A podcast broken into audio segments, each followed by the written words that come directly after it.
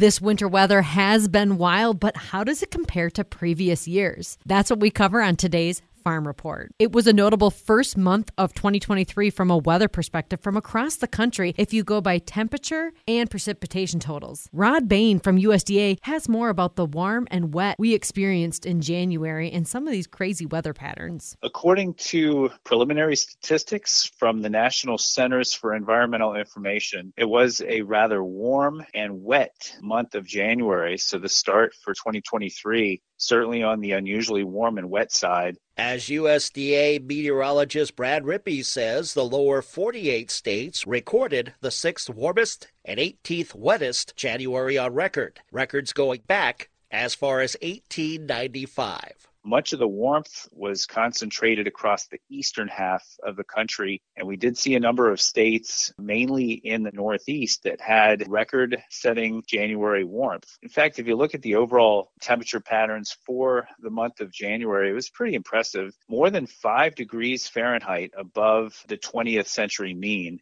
While precipitation averaged three inches last month across the country. That was more than 120% of the 20th century mean. Perhaps more impressive, going back just the last few years, looking at only the 21st century, it was actually the second wettest January so far in the 21st century. The only wetter January was back in 2017. And then getting back to temperatures for just a moment, the only five higher January average temperatures that have occurred in the last 129 years, all except one were fairly recent years 1953, 1990, and then more recently 2006, 2012, and 2020. And again, that turned out to be the sixth warmest January on record. Much of that January precipitation was recorded in a stretch from California to the Midwest, as well as regionally in New England. We did see top 10 wetness in Colorado, Iowa, Nebraska, and Utah,